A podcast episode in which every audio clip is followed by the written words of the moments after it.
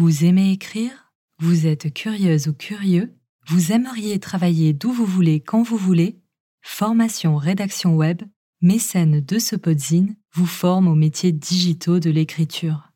Pour en savoir plus, rendez-vous sur formation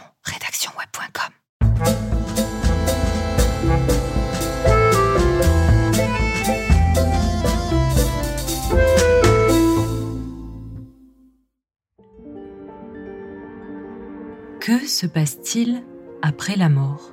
Vous, tout comme moi, nous n'en savons rien.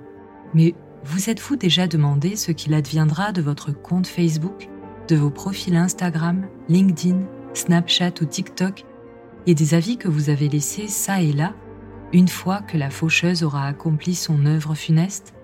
Les traces des empreintes laissées sur le web par tant de personnes disparues font germer de nouvelles questions existentielles.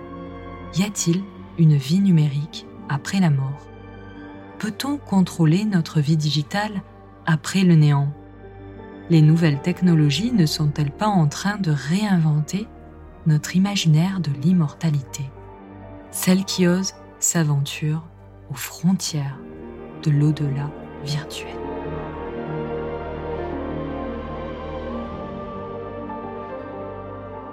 En attendant une hypothétique résurrection de nos corps par la science, la technologie numérique vient de se substituer au système traditionnel de commémoration en assurant une survie par la mémoire.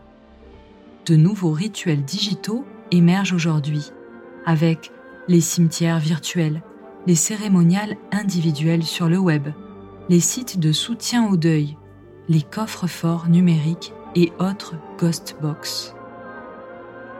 Les coffres forts numériques ont pour objectif de récupérer et de gérer les données du défunt dispersées sur le web. À chacune de nos vidéos postées, nous laissons des traces sur YouTube et les réseaux sociaux. Nos posts sur un blog, nos commentaires sur Airbnb, nos photos sur Instagram ou nos playlists sur iTunes ou Spotify sont autant de témoignages de notre vie numérique qui perdure en ligne bien après notre mort. Ces comptes orphelins restent visibles parfois des années après la disparition de leur propriétaire. De ce fait, la survivance numérique est devenue un véritable fait de société et pose problème.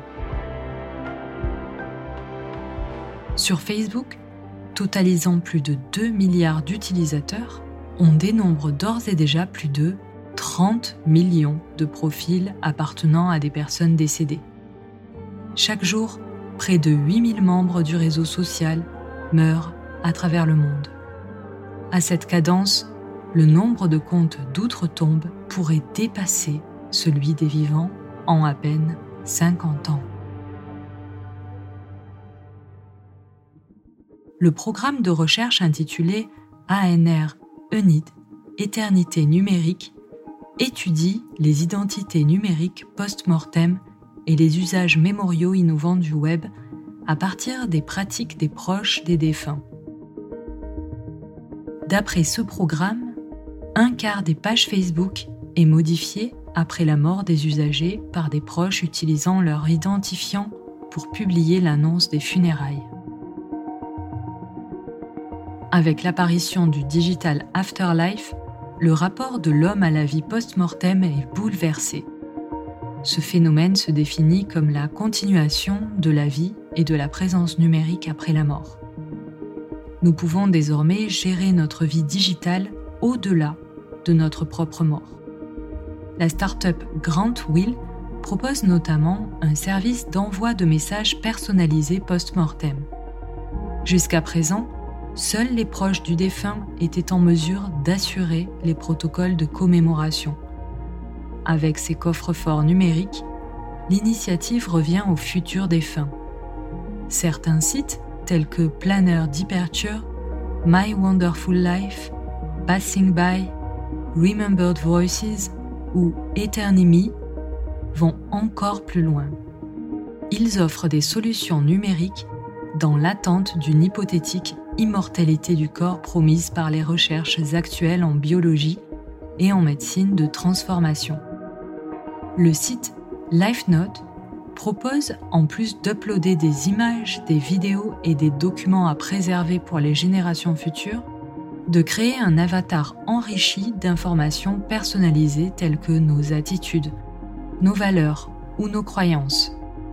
Ce site autorise également pour 99 dollars de stocker un échantillon de l'ADN de la personne intéressée, pouvant être réactivé lorsque les avancées sur la structure biologique de l'être humain le permettront.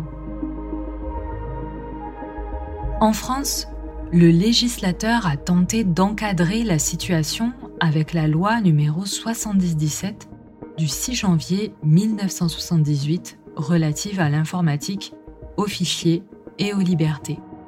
L'article 85 prévoit que les héritiers, prouvant leur parenté, peuvent donner des consignes relatives à la conservation, à l'effacement et à la communication des données de leurs proches décédés aux responsables des traitements. Pour des raisons successorales, un droit d'accès et un droit de suppression des comptes du défunt sur les réseaux sociaux sont aussi prévus pour les héritiers. Les directives générales doivent être enregistrées par un tiers de confiance numérique, certifié par la CNIL, qui sera légalement en charge de la gestion des données numériques après la mort. Une personne peut être désignée pour exécuter ces directives. En cas de décès, celle-ci a alors qualité pour prendre connaissance des directives et demander leur mise en œuvre aux responsables de traitement concernés. La Cour de justice de l'Union européenne a reconnu en mai 2014 le droit pour les citoyens européens de voir supprimer des liens vers des pages web comportant des données personnelles inappropriées, hors de propos ou qui n'apparaissent plus pertinentes.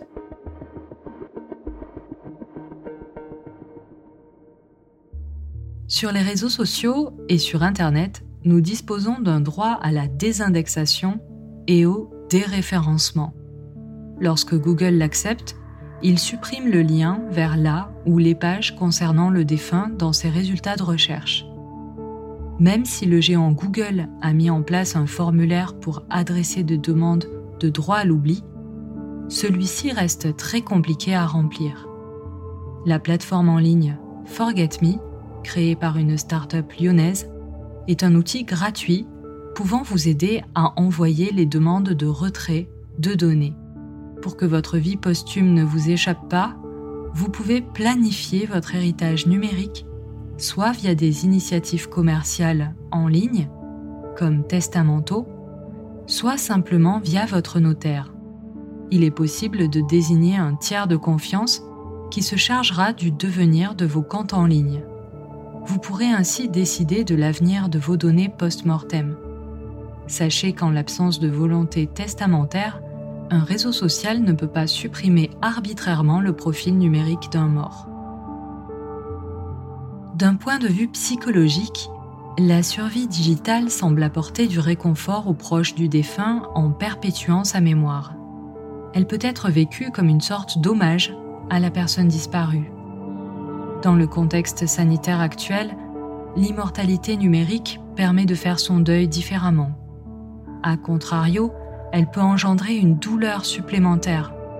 Pour Marie Danet, psychologue clinicienne spécialisée dans l'usage du numérique, ces outils digitaux permettent d'apporter du réconfort aux proches et d'accompagner durant les différentes étapes du deuil.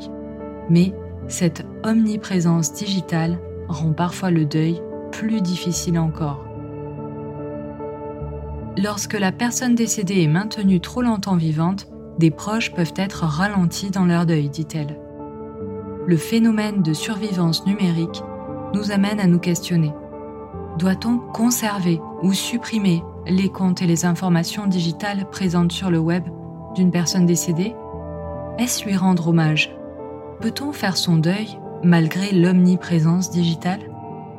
Les nouveaux usages mémoriaux du web démontrent que l'on exploite désormais les nouvelles technologies pour tenter de maîtriser notre propre identité, même après notre mort. Des startups aventureuses comme Nectom, fondée par Robert McIntyre, diplômé du MIT, cherchent à réaliser un double numérique du cerveau, en conservant celui-ci dans l'azote liquide pour les décennies à venir. Ces cerveaux serviront alors à télécharger les esprits de leurs propriétaires au sein d'une simulation informatique sur le cloud. Leur conscience, leur mémoire et leur libre arbitre seraient préservés intacts. L'immortalité n'a pas fini d'être source de fantasmes. Texte de Violaine Berlinguet pour selkios.com